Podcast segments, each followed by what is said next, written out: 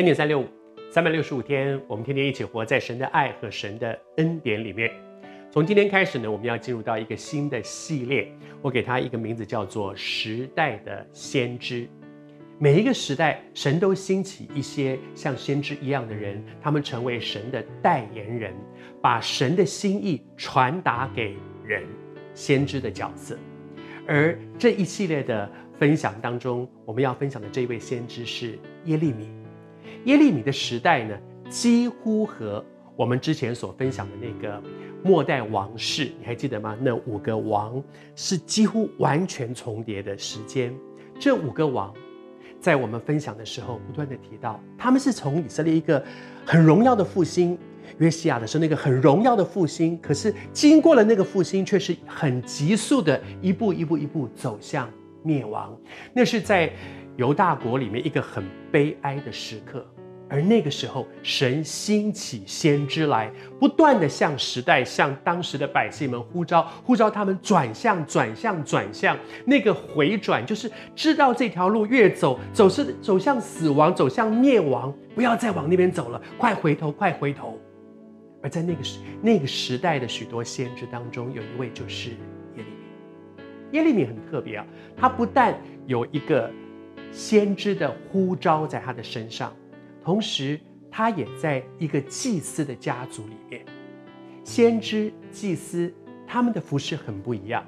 刚才说，先知是把神的心意带到人的面前来，而祭司呢，祭司却是把人、把人的敬拜、把人的这个奉献这些献祭带到神的面前，把人带到神的面前来。而在圣经新约当中，有一卷书叫彼得书信。彼得书信里面讲到说，唯有只有哦，唯有我们是有君尊的祭司。说我们这些人是上帝的仆人，神给我们一个很尊荣，好像王一样君尊，好像王一样的那个尊荣的一个身份，成为祭司。在新约的时代，我们每一个基督徒都是一个祭司。我们都承担一个责任，就是把人完完全全领到神的面前。因此，我也求神帮助我们。当我们闭上眼睛，我求主把一些我周围的人放在我的心思当中，让我想到，主啊，你让我有机会在我的一生当中，可以走在他们的身边，和他在一起，在一个同一个办公室、同一个学校、同一个家族，住在同一个社区。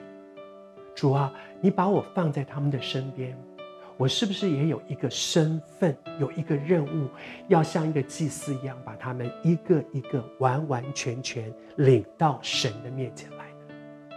唯有我们是有君尊的祭司，求主帮助我们，能够把我们周围的人，上帝放在你心中，那个人每天为他祷告，渴望有一天他们真的能够完完全全。被领到神的。